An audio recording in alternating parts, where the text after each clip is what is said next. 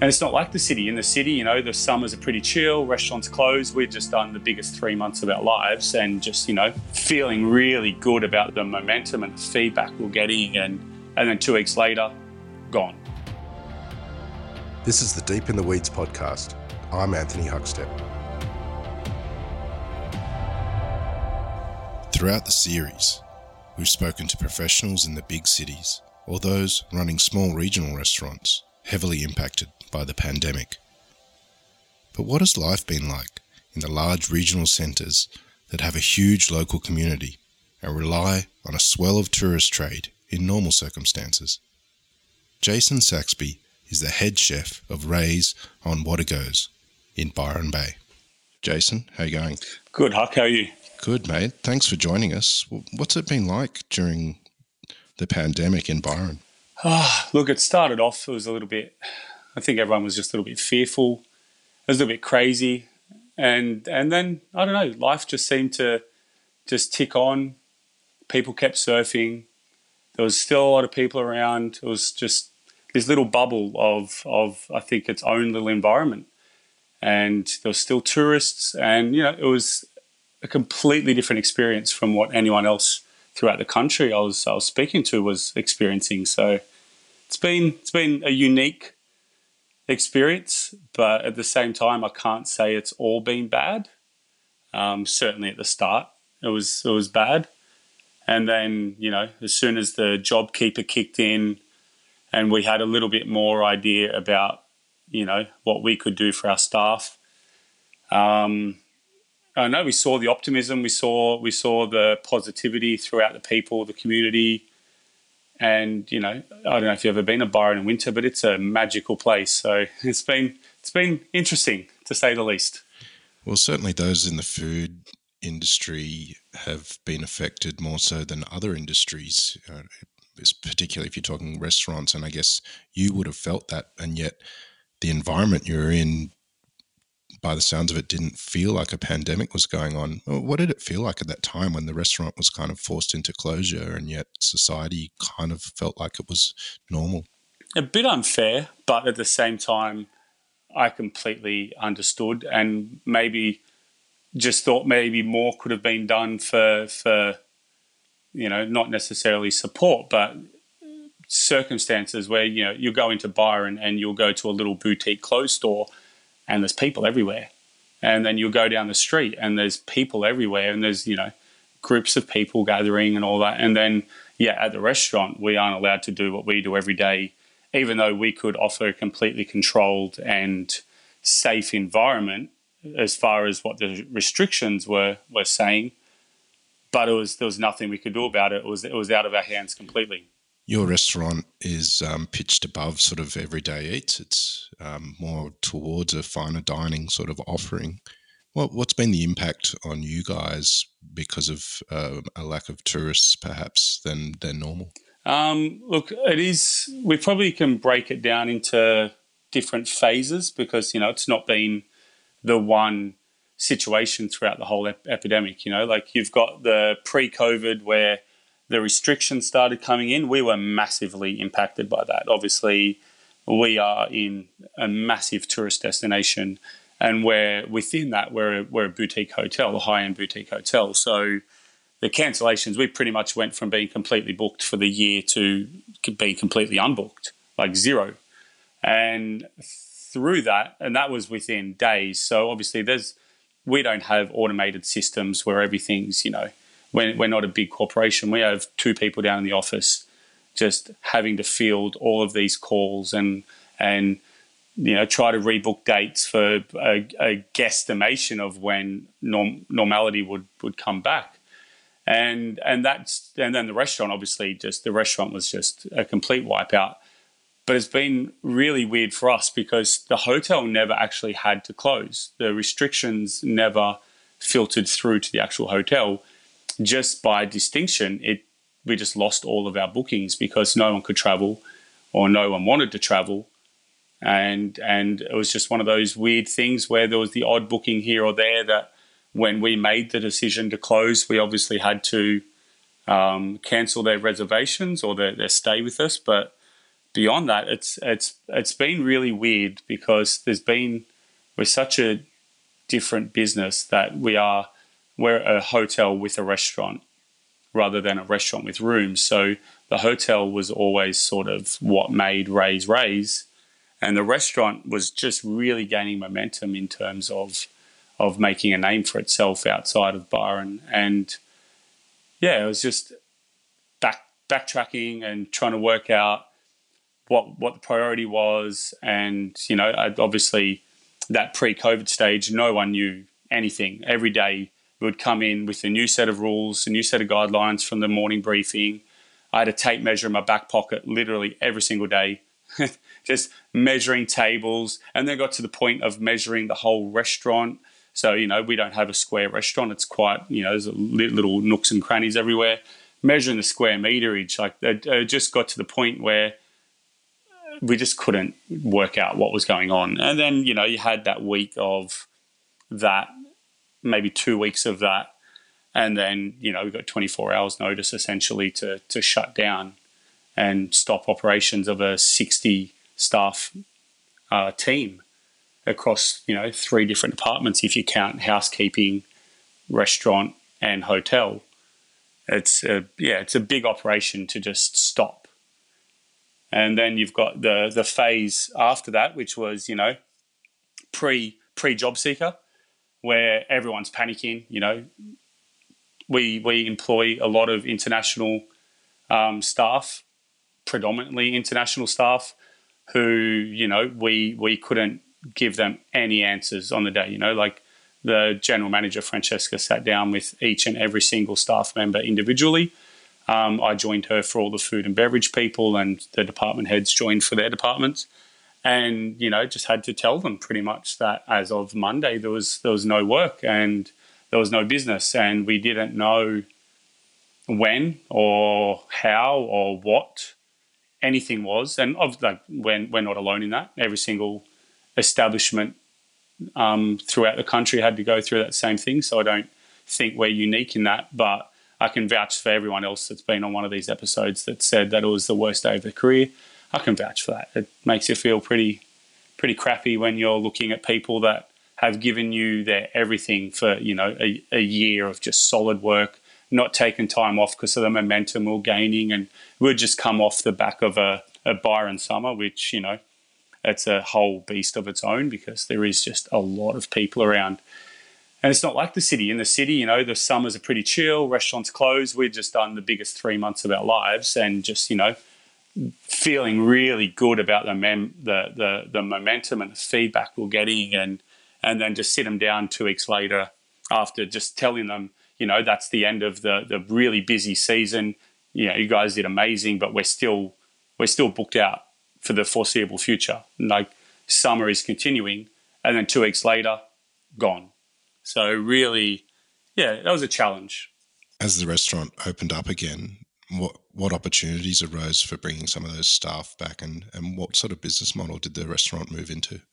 Um, well, so we have um, obviously the, the, benefit of being a hotel. So uh, we were very fortunate um, that our owners, I think, are in a position where they could help rather than just paying staff, obviously, to do nothing. This was, again, just before JobSeeker had kicked in, um, they were discussing about isolating. They're from Melbourne, so you know they probably wanted to get out of the city as well. Um, about isolating within the hotel.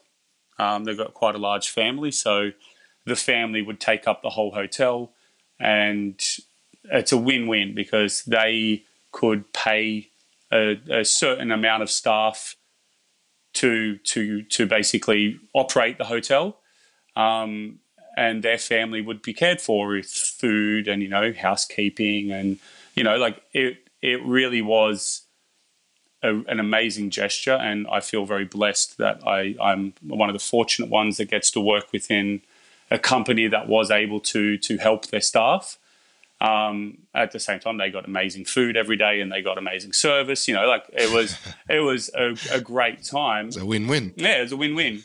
And then when JobKeeper kicked in, then we sort of switched the people that were working to actually give some people that weren't eligible for JobKeeper or JobSeeker a little bit of work rather than just paying, you know, the heads of departments to, you know, to look after people or, you know, the, the key staff.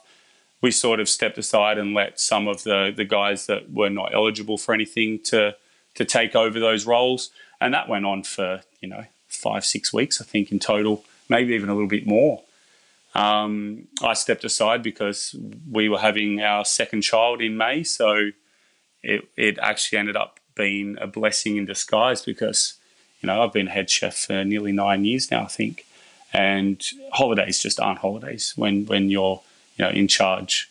It, it's always emails, it's always phone calls, it's always still management meetings, etc., etc. So for the first time in my, you know, senior career, I was able to to switch my phone off and play with my son wholeheartedly for days. And you know, and then when Arlo was born, it was you know really hands on. You know, it was it was I cannot take that back. You know what I mean? Like these are these are circumstances that just don't happen.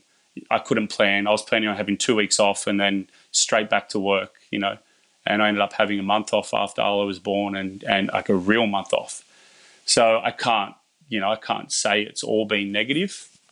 Um, and, and then I had leave to get me through. So, you know, we didn't we didn't really suffer too much as a family. If anything, we kind of benefited. Obviously, at the start, there was that stress and panic of if I lost my job, how would we survive? You know, my wife was about to have a baby. We had just settled on our land up here, so we had just paid our deposit and paid. Uh, a draftsman to draw house plans and submit to council. So we were just out of pocket, you know, 70k of our life savings that took us a lot of years to save up. You know, like I'm a chef, my wife's a nurse. Um, that was our life savings. We just literally at the end of February handed it all over, and then at the end of March, I may not have an income, and we're you know staring down the barrel of of rent and mortgage every week, and you know again, this was before anything was sort of offered up as to assistance or anything, and there was panic and you know about to have a baby. There was a lot of stress. We're like, do we sell the car? Do we do this? You know, just to give us that cushion. And luckily, we we held out because of the the way the, the my employers sort of handled that initial process, and it ended up being being not too bad for us personally, but just obviously the the toll the business takes in terms of you know restarting essentially from scratch has been has been hard. You just sort of mentioned that you know it's been about nine years that you've been a head chef of various venues, and you never really got a holiday. And when you did have one, you're still attached to the to the job. But this period of time has given you some some time out and um, a lot of time with the family. Has it changed the way you will have a work life balance moving forward, having that glimpse and that window into that sort of life with your family? Ah, uh, yeah, absolutely. I think um, I think my my nearly four year old son wouldn't let me go back to working the way I was, even if I wanted to. Um, like I can say, obviously, restarting it was a lot of hard work, um, but I, I, can honestly say the business in which I am now is I'm very fortunate that I do have work life balance. We have been, well, I've been blessed with the ability to create a, a roster and a kitchen environment that is naturally, you know, very positive to work life balance. So I'm in Byron Bay. I can't stop people from surfing as much as I would like to. Uh, people don't move to Byron Bay to do 90 hours a week in a kitchen like, you know, they might in the city. Um, and even that, you know, the industry's changing these days, isn't it? So um, we were already sort of you know, apart from the extra work that I put in to try to really, you know, lift standards and sort of make a name for myself in Byron Bay and, you know, take a restaurant that's 25 years old and, and try to reinvent it into the new era with new owners and new managers and, and everything like that. It's, uh, it was a lot of personal work, but at the same time, it wasn't a lot of physical work. It was more a lot of mental work that I could do at home and stuff like that. So, I was already in this sort of nice balance of, you know, you know, working 50-50. So it was it was it was kind of good. You know, I was doing less hours than I would have in the city, but you know maybe more at home, which you know is is not a bad thing. I can't complain about that. Then of course, then when we reopened, we we took that opportunity to make what we do better. I think that downtime really really just highlighted a few things that were working or weren't working. Um, highlighted the local community through you know supporting it. We, we're already using a lot of local suppliers, but I think as you know, big food companies really stopped producing or stopped sending or stopped caring. Um, it was always those little local guys that were there willing to drop off a last minute delivery or, you know, willing to grow something that maybe you can't get. Um, and it just kind of cemented that that's the right path forward. So it's changed more what we do now um, for the, for the good, but also since we reopened, like Byron's having the winter of its life. Like I've never seen more people in this in this area purely because they can't go anywhere else.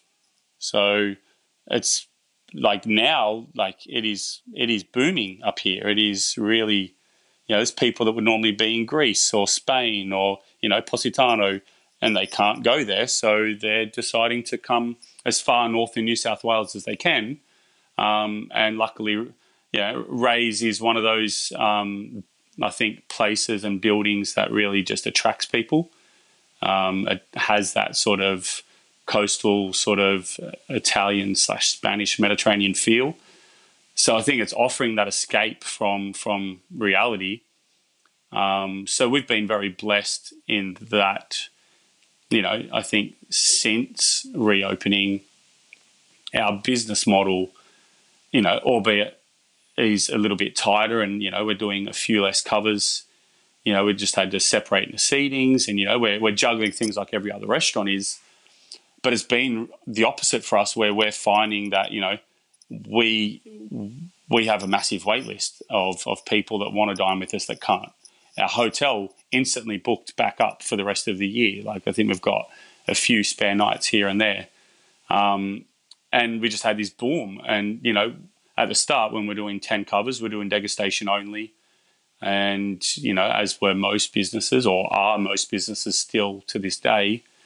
Um, and that was great. You know, I, I don't I don't enjoy doing the one thing over and over, so I got a bit bored, but it was still nice to be able to focus on quality and, you know, offer those 10 people per seating this amazing experience where they're all guaranteed a window table which you know if you've ever dined at a at a restaurant with uh, ocean views it's you know the food always tastes better uh, tastes worse at the back of the restaurant you know something's always wrong with something when you're on the, the end table um, so to offer people the premium experience that you just can't guarantee on a day-to-day basis was amazing for us to sort of you know show people the premium side of what we do where you know a, a, place like Rae's sometimes you attract people that just want an ocean view and aren't necessarily you know too involved in whether you are plastic free or whether you use organic produce or whatever they you know like you've got to take the punches as they come um, and I think post COVID well you know it's not post really now is it but you know post reopening um, it's just kind of separated the crowd a little bit and or maybe people are just more appreciative to be out that the, the the vibe in the restaurant and the feedback from customers and the enjoyment of customers is just amplified. I think because you know six six weeks at home eating you know roast chicken and sourdough. everyone ate sourdough. I'm, I'm swear that was our national food for about six weeks. Um, so I think people people are really grateful to get out and and you know eat food that's prepared you know, different to what you would prepare yourself. And we've had the opposite effect where, you know, I've heard a lot of people on this show say that people want comforting food and they're going to switch and they're going to tone it back a bit. We had the opposite where people were ordering the truffles. People wanted the really nice bottles of wine. People wanted to experience something that they hadn't experienced in months. And, you know, we're, we're coming to Raes for that. So that's sort of, it's changed what we do now is where we're like, well, if we're the premium restaurant in Byron, you know, whether we want to be or not, um, we people view it as that. So I think we're it's just given us a little bit more confidence to say, well, maybe we don't have to cater for that, you know, 25% of people that come just for the view and to take a photo in front of the sign, you know, like maybe we can be that extra step up and really polish what we do and offer a great experience for everyone. Coming up after the break, Jason reveals the chefs that changed his life and tells us why Italian food is so important to him. I, I absolutely love it, but I'm not Italian, which gives me that, I think, two degrees of separation where I don't feel bound by rules and traditions and, you know, this old school thought that you can't do that because that, you know, that isn't how it's done. I was cutting off the hocks and I was just like, these are stunning. The marbling and the texture and the colour was just, you know, it gets you excited to use and cook with those products because it looks so good. The Crackling is the latest podcast from Deep in the Weeds, where we take you behind the scenes into the kitchens of Australia's best chefs. If you do the kind of double cook with the spiking, it's crunchy, but like a honeycomb almost, like a like like glass. Yeah. and onto the farms of our nation's best producers. Somebody came along and said, "Well, there's this opportunity back in Victoria." And it was pig farming. That's sort of how we got into it. And it's been fantastic. The stories, the passion, the produce. It was a real life changing moment for me to, to see, you know, the respect of, of an animal that is so deep and such a part of a culture. The Crackling, a Deep in the Weeds production in partnership with Porkstar. Listen and subscribe to The Crackling now on your favourite podcast app. You've worked in some pretty uh, extraordinary restaurants and um, you've also got a really strong Italian sort of backbone with your cooking. You know, you've worked at Pilu, and I think we met when you were at Russo and Russo, sort of making a name for yourself there.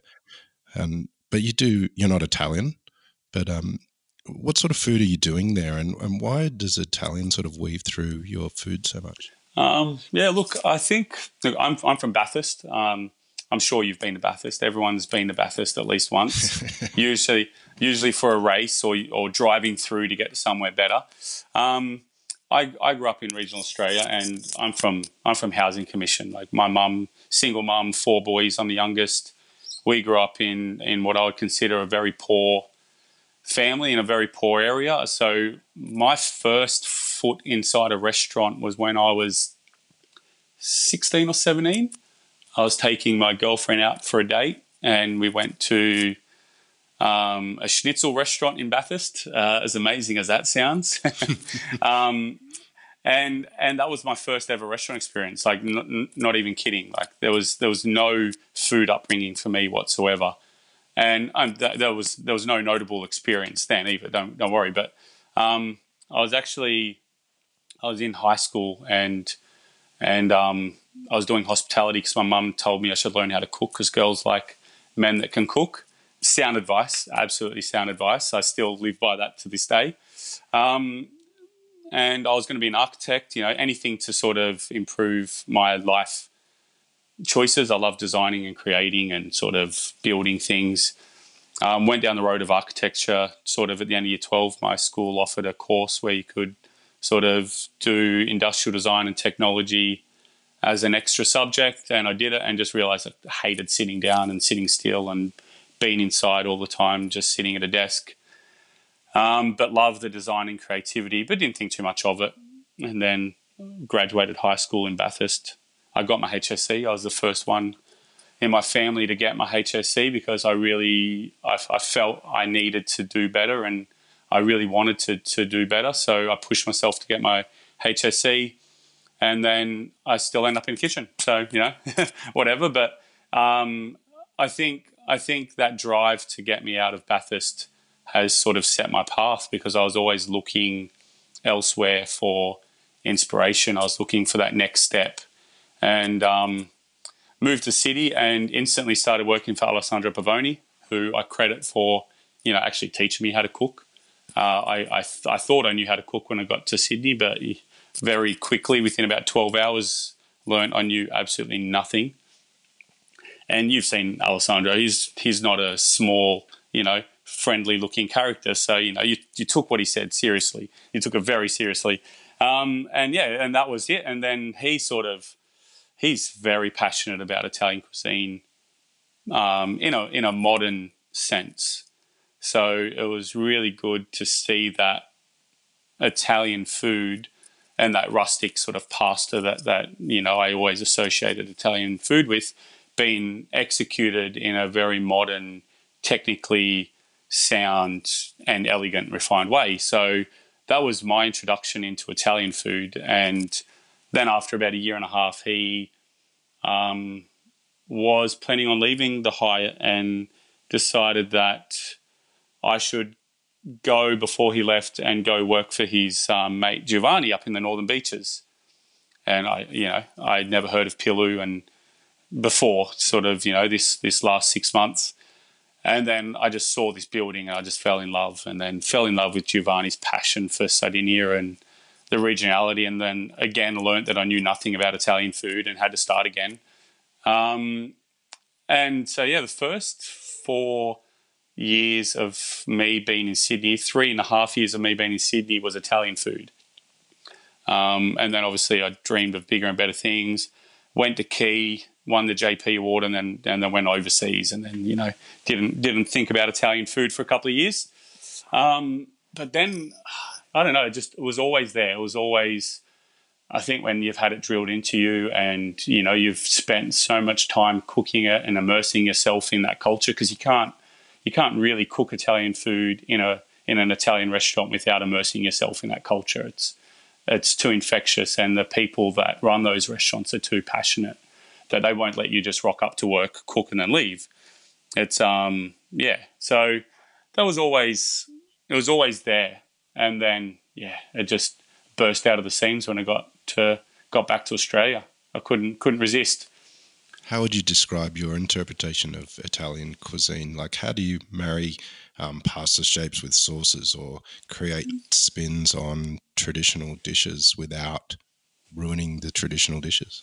Oh, look, it depends who you speak to. If you, if you speak to a really traditional Italianist, I probably am ruining their food. But um, look, I'm I'm I'm an Aussie. I'm very proud of, uh, of of where I've come from and and the ingredients that this country has. Um, without going on a rampage right now, I'm boring everyone, but there is some amazing ingredients here. Um, maybe not a, an amazing food history that go that dates back, you know, beyond beyond you know what we've been told is is our food heritage. Um, you know, we're starting to look into that deeper and deeper now as a people, thanks to you know people like Ben Shewry and Jock who are really you know bringing that into restaurants. But it's um, it's just what I what I love to eat and sort of the passion I have for Italian food and culture and the the the knowledge I suppose I have because I have spent now 10 of my 15 years cooking in Italian, no, 11 now because it got raised. So 11 years of my 16 years cooking in Italian restaurants. Um, I, I absolutely love it, but I'm not Italian, which gives me that, I think, two degrees of separation where I don't feel bound by rules and traditions and, you know, this old school thought that you can't do that because that, you know, that isn't how it's done. That no one can give a reason as to why you can't put parmesan with fish. No one can give a reason. It's just not done. So I'm not bound by those traditions. So I don't mind, you know, respectfully taking the piss a little bit. And you know, I'll use some some local ingredients. You know, like I don't even restrict myself to Australian. Like you know, I, I use Boon Luck and Palisa is you know as you know of, of Thai heritage. She grows a lot of uh, Asian produce that I use because it's local it's very good quality, um, and I get it to pick the, the, the dates picked out of the soil. So I'd be silly to not use you know Chinese broccoli and these other things that you know are, are so similar, and that I can put them in an Italian-ish dish, and and it feels almost natural because I'm just replacing broccoli, you know. So it's always done. The, the what I love to cook is always done with respect and with a, a, certain amount of care to not overstep the mark and to not, you know, take the piss out of, you know, thousands of years of culture and heritage. But at the same time, I don't feel bound to those traditions and laws. I, I really feel comfortable taking Australian ingredients. You know, like I live in the Northern Rivers, and this area is just the epicenter of amazing produce. Like the, the climate here, the soil here, You know, it's where Davidson plums come from. It's where macadamias come from. It's where finger limes come from. Bunya nuts. Like all these things come from this region. So it would be stupid and I think irrespectful of me to overlook those ingredients. I won't, you know, get on a drum and bang that that's all I use or anything like that. But it is, it is, I think, very respectful to this region and the the community and the growers in this region to use that produce and to try to find ways to, you know, add it to Italian pastas without being really insulting. Can you give us an example of a dish that may have started from inspiration from a traditional dish, but you've done a modern interpretation of it?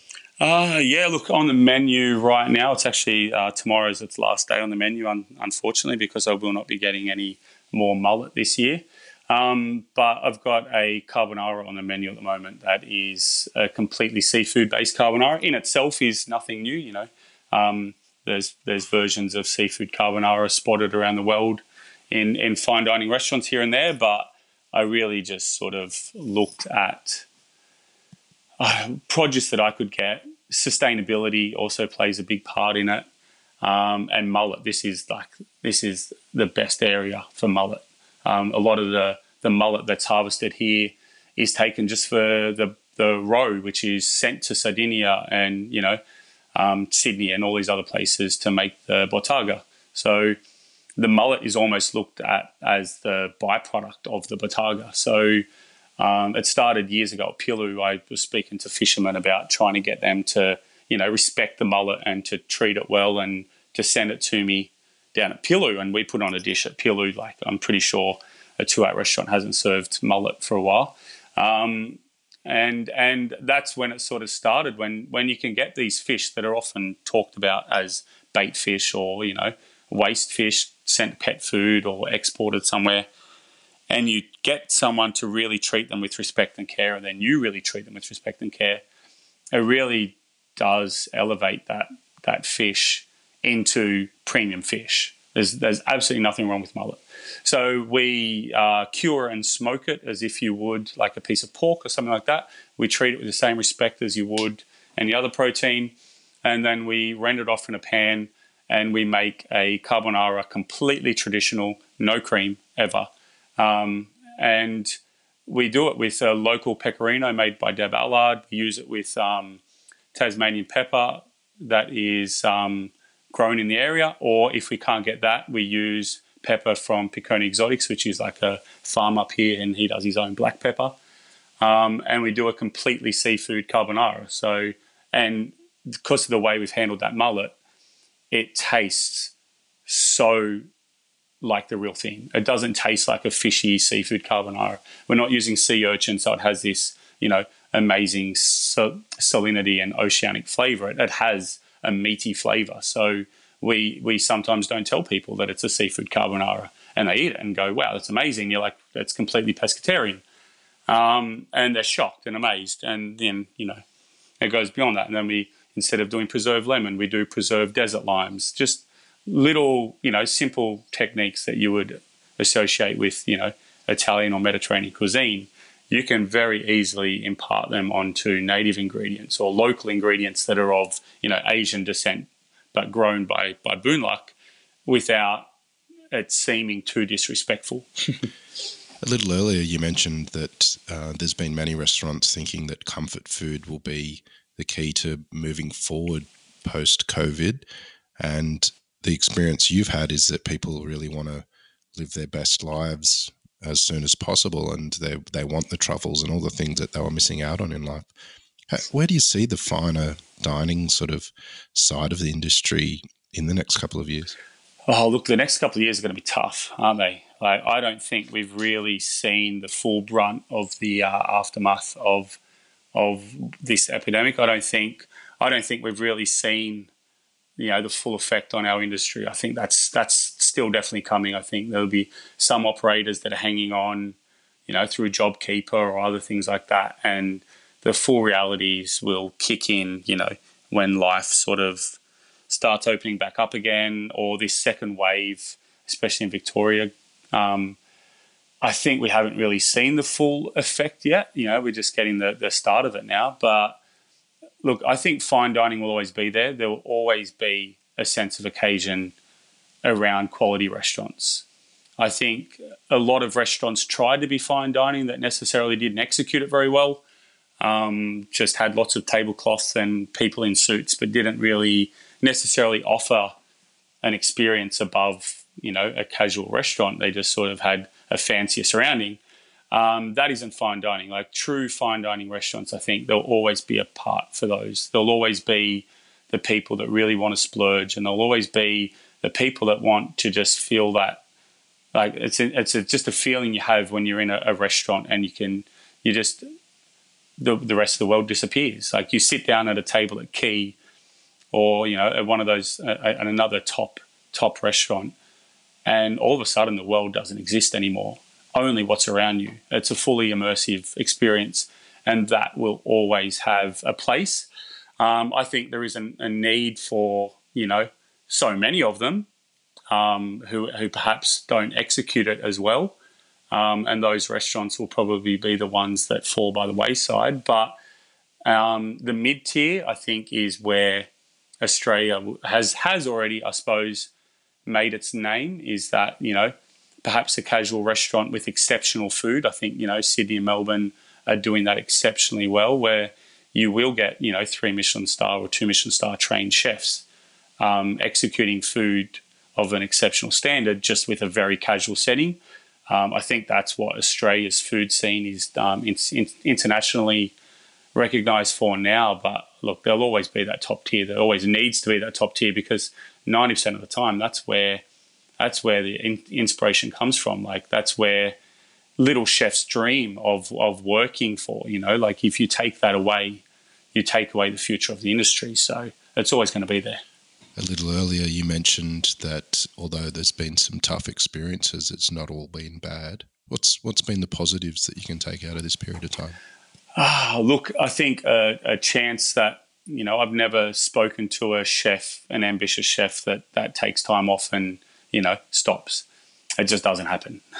um, so I think it's a forced break, um, especially for chefs that aren't uh, business owners. I'm sure business owners have had their hands full throughout this as well, but um, I think it's just a time to stop and look at this industry as a whole, and hopefully we can take what's working and move it forward and look at what isn't working in this industry. Like, you know, people have been talking about it for years.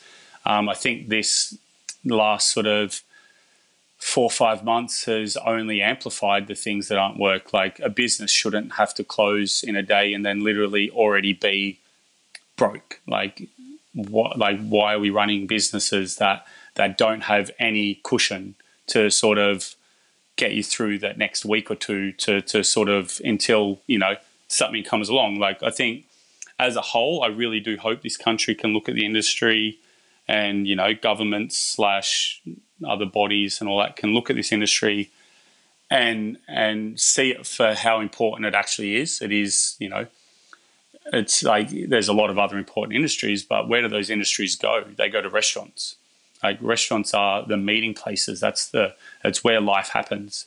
Um, you know, some of your best memories are created in restaurants, or your best moments in life are celebrated in restaurants. You know, you you you need them. They're they're part of our culture. So, I really hope that we can work out a way to make it a more sustainable and viable uh, industry and uh, future for people because there's some incredible talent that you know may never get the opportunity to own a restaurant because of the challenges that you face not only opening and setting up a restaurant and the costs it takes but the risk in running it like on a day-to-day basis it's just been amplified at the moment hasn't it you're absolutely right. And um, what you said about memories, you know, restaurants are just so wonderful for creating those. And and as you know, when you're at your time at Russo and Russo, you created some memories for my wife and I as we lived around the corner. It was we had some extraordinary meals there, um, mate. It's so good to hear you doing um, well up there at Rae's, and um, really loved having you on the program today. Uh, keep in touch, and um, hopefully I get out of this freezing cold Canberra. It was minus five this morning soon and up there where the sunshine is and enjoy your food again. I, I hope so too. Minus five sounds horrible. It's been, I think, 23, 24 today. I was at the beach, but I won't rub that in. Thank um, you. I'd love to see you again. Um, thanks, Jason. Talk soon. Cheers, Huck. Speak, speak soon, mate. See ya. This is the Deep in the Weeds podcast. I'm Anthony Huckstep. Stay tuned as we share the stories of Australia's hospo community, suppliers, and producers in search of hope during this pandemic. Special thanks to executive producer Rob Locke for making this all happen. Follow us on Instagram at Deep in the Weeds Podcast or email us at podcast at deepintheweeds.com.au. Stay safe and be well.